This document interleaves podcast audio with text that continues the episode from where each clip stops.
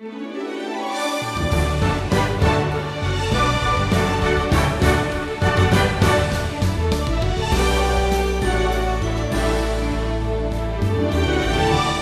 on the Wisdom Journey, Stephen arrives in Isaiah 24 through 27. Isaiah speaks at length about the judgment of God, as well as the kingdom of Christ. These prophetic topics are both sobering and encouraging. The prophecies assure us that God is in control. He's just. He's faithful to his promises and to his own people. I'm glad you've joined us today. This is a lesson that Stephen called the revelation of the future kingdom. Today's wisdom journey brings us to chapter 24 in the book of Isaiah. And these next few chapters have actually been called or nicknamed the little apocalypse. Uh, the word apocalypse is a Greek term that means revelation, particularly of future events. In fact, that's why the book of Revelation is called the apocalypse. It describes the future judgments of the tribulation, as well as all those kingdom blessings that are going to follow. In our last study, we looked at all the oracles of judgment against all those nations. Well, now Isaiah shifts here from all those nations surrounding Judah to the entire world, which God is going to judge.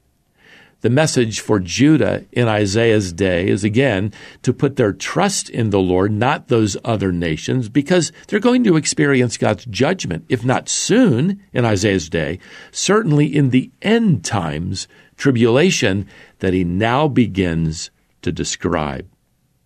Isaiah's message of that coming judgment is now here in chapter 24, and it opens in verse 1 Behold, the Lord will empty the earth and make it desolate, and he will twist its surface and scatter its inhabitants.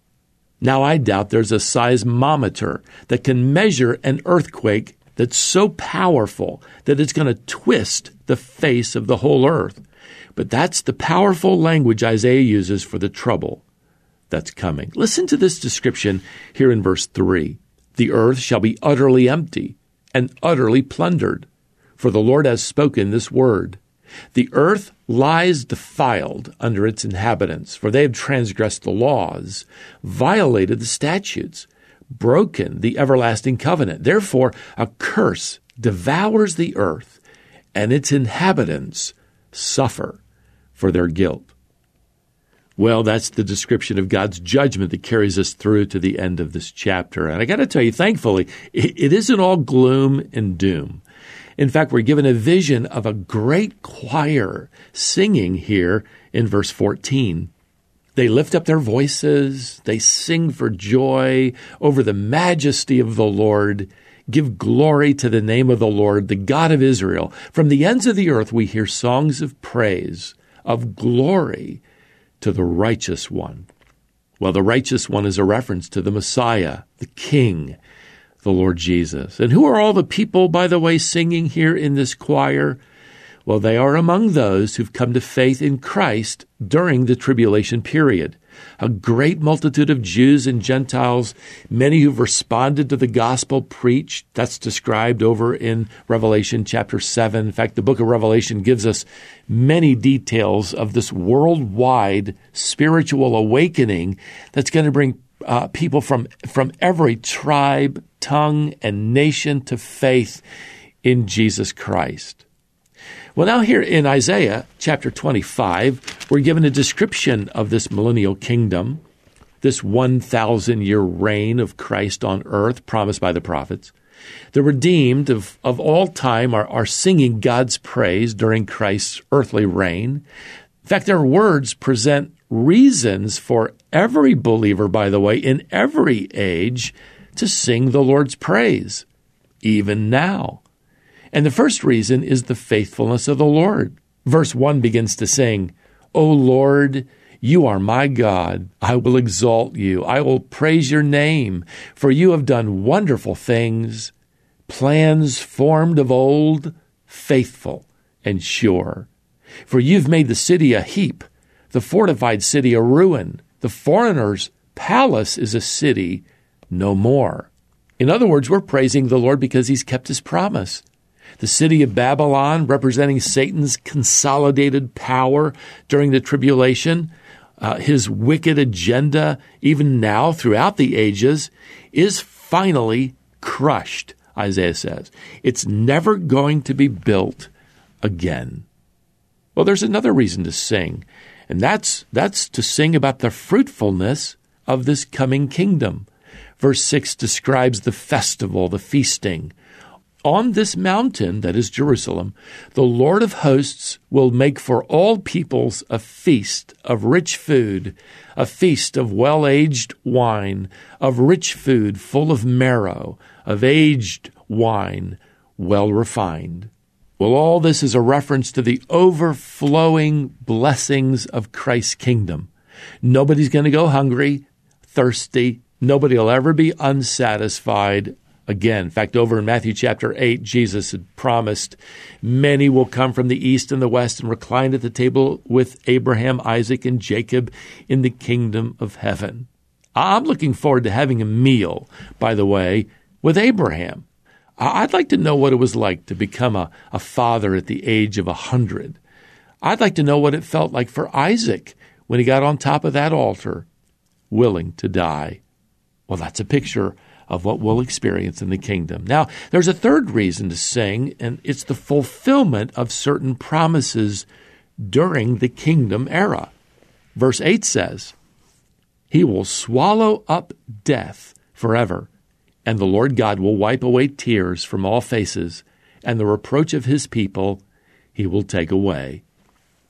Listen, beloved, this is your future no matter how hard, no matter how disappointing, no matter how many setbacks and valleys uh, you've been through, or how many tears you're shedding even today, you're heading toward a time when life is characterized as a joyful banquet with Jesus. And let me tell you, death will not be invited, sorrow will not be invited, there will be no more farewells. I love the fact that those in the kingdom are saying here in verse 9, we have waited for him that he might save us. This is the Lord.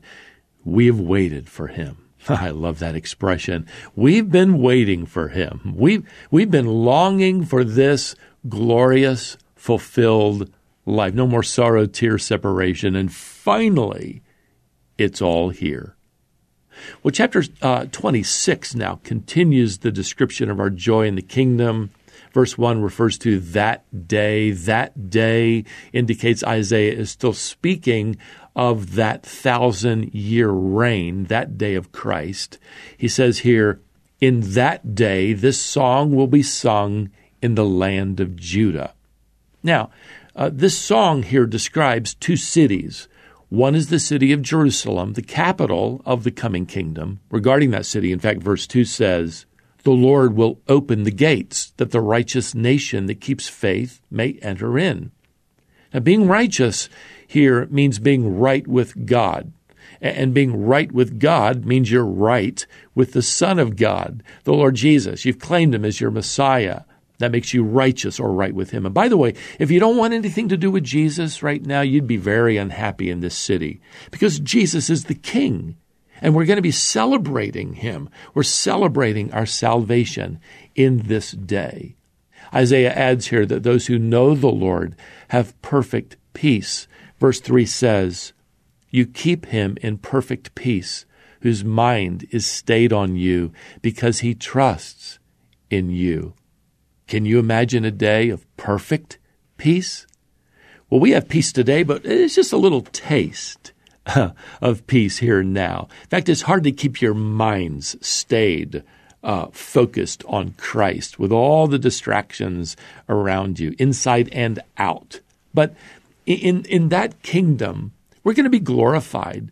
We're going to have perfected, immortal bodies. No more sin nature, no more distractions around us. We're finally going to experience unhindered, continual, perfect peace of mind and heart. Wow, that will be wonderful. Now, here in chapter 27, he continues the millennial picture, but now Isaiah focuses on the restoration of believing Israel. Verse 1 informs us that in that day, the Lord will punish Leviathan, which is a, a name used for Satan, by the way. That old dragon, Satan, he has sought ever since the Garden of Eden to destroy God's plan of salvation through Israel. He's done everything possible to stamp out the Messiah. Well, now here he, he's he's failed uh, finally at last. Uh, Israel is now described as a restored nation. Verse 2 a pleasant vineyard. The Lord is the vineyard's keeper who will water it. Verse 3 Israel shall blossom and fill the whole earth with fruit.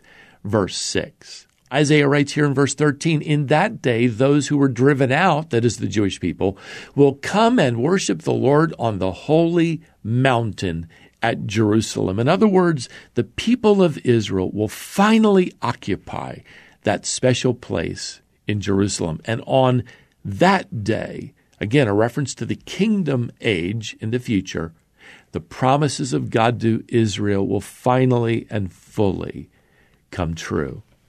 Well, do you know what that means for you and for me today? Well, it means you can't redo yesterday. And it also means that uh, you don't need to worry about tomorrow. What it means is you live today in light of that coming day when you will literally reign with Christ in his coming kingdom of joy. So today, beloved, and in light of that coming day, may the grace of the Lord Jesus Christ and the love of God and the fellowship of the Holy Spirit be with you all. Amen.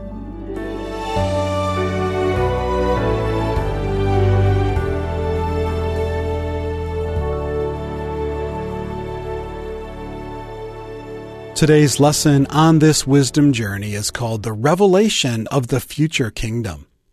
Our ministry is called Wisdom International. Stephen launched this ministry out of a desire to help you know what the Bible says, understand what it means, and apply it to your life. On this wisdom journey, Stephen is taking you through the entire Bible, all 66 books. You can go back and listen to any of the previous lessons so far on our website. You'll find us at wisdomonline.org.